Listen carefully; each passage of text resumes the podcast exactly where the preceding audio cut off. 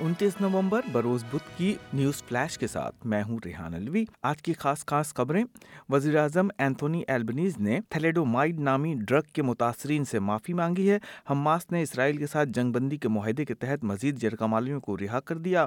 اور تیسرے T twenty match میں آسٹریلیا نے گلین میکسول کی شاندار سنچری کی بدولت بھارت کو آخری گیند پر پانچ وکٹوں سے شکست دے دی۔ اور اب خبروں کی تفصیل۔ وزیر اعظم اینتھونی ایلبنیز نے تھلیڈیو مائڈ نامی ڈرگ کے استعمال سے زندہ بچ جانے والوں اور ان کے اہل خانہ سے باضابطہ معافی مانگی ہے۔ مسٹر ایلبنیز نے پارلیمنٹ کو بتایا کہ زندہ بچ جانے والوں نے بار بار مدد طلب کی تھی، مگر انہیں یکے بعد دیگرے آنے والی حکومتوں نے تحفظ نہیں دیا تھا۔ اس دوا کے استعمال سے کئی نومولود بچوں میں پیدائشی طور پر معذوری ہوئی تھی اور اس سے حاملہ خواتین بھی متاثر ہوئی تھیں۔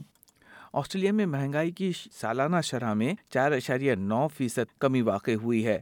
آسٹریلین بیورو آف اسٹیٹس کے جاری کردہ کنزیومر پرائز انڈیکیٹر یا سی پی آئی کے مطابق سپٹمبر میں مہنگائی کی شرح پانچ اشاریہ چھ فیصد تھی، جو کم ہو کر اکتوبر میں چار اشاریہ نو فیصد رہ گئی ہے۔ مہنگائی کے ان اعداد و شمار میں سے بیشتر کا تعلق مکانات کی خرید و فروخت، خوراک، مشروبات اور نقل و حمل کے اخراجات میں کمی شامل ہے۔ گرین پارٹی نے غزہ میں لڑائی کو مستقل طور پر روکنے کے لیے اپنا مطالبہ جاری رکھا ہے۔ مشرق وسطی میں عارضی جنگ بندی میں توسیع کے لیے مذاکرات جاری ہیں۔ گرین کے خارجہ امور کے ترجمان سینیٹر جارڈن اسٹیل نے کہا کہ پارٹی عام شہریوں کے خلاف ہر قسم کے تشدد کو مسترد کرتی ہے اور اس کی مذمت کرتی ہے۔ اسرائیلی حکام کا کہنا ہے کہ حماس کے ساتھ جنگ بندی کے پانچویں دن عسکریت پسند گروپ نے منگل کو ایک سترہ سالہ لڑکی سمیت دس اسرائیلی خواتین کو رہا کیا ہے۔ اس طرح جرگمال بنائے جانے والے تقریباً دو سو چالیس افراد میں سے چھیاسی افراد کی رہائی ہو گئی ہے۔ دوسری طرف قطر میں بین الاقوامی سالس جنگ بندی کی مدت بڑھانے پر کام کر رہے ہیں، جبکہ امریکہ نے اسرائیل پر زور دیا ہے کہ اگر جنگ دوبارہ شروع کی بھی گئی تو فلسطینی شہریوں کو تحفظ فراہم کیا جائے۔ ایک نئے ملک گیر سروے سے پتہ چلتا ہے کہ آب و ہوا کا بحران نوجوان آسٹریلین باشندوں کی سب سے بڑی تشویش ہے۔ مشن آسٹریلیا کی دو ہزار تیئیس یوتھ سروے رپورٹ میں پایا گیا ہے کہ چوالیس فیصد جواب دہندگان ماحولیات کو اس مسئلے کے طور پر دیکھتے ہیں جو انہیں سب سے زیادہ پریشان کر رہا ہے۔ اس کے علاوہ رہائش اور ذہنی صحت بھی بڑے مسائل ہیں۔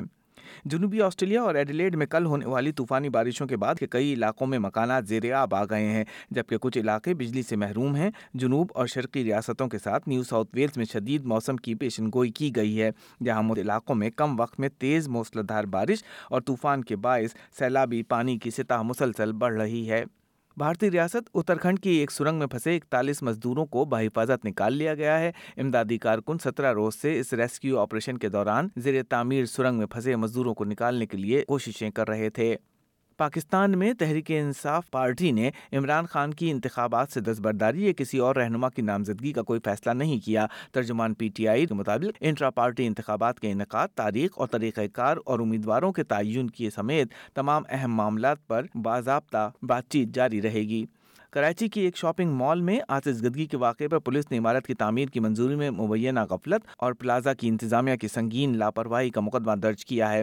پلازا میں آتش گدگی میں گیارہ ہلاکتوں کے بعد اس مقدمے میں کے الیکٹرک اور فائر بریگیڈ سمیت دیگر محکموں کو نامزد کیا گیا ہے۔ آسٹریلیا اور بھارت کے درمیان پانچ ٹی ٹوینٹی انٹرنیشنل میچز کی سیریز بھارت میں جاری ہے۔ گوہاٹی میں کھیلے گئے تیسرے ٹی ٹوینٹی میچ میں آسٹریلیا نے گلین میکسول کی شاندار سینچری کی بدولت بھارت کو آخری گیند پر پانچ وکٹوں سے شکست دے دی۔ اسی دوران کرکٹ آسٹریلیا نے اپنے ٹی ٹوینٹی اسکواڈ میں بڑی تبدیلیاں کی ہیں اور اس کے چھ کھلاڑی سیریز ختم ہونے سے قبل ہی وطن واپس آ جائیں گے۔ اور یہیں پر اردو نیوز فلیش ختم ہوئی۔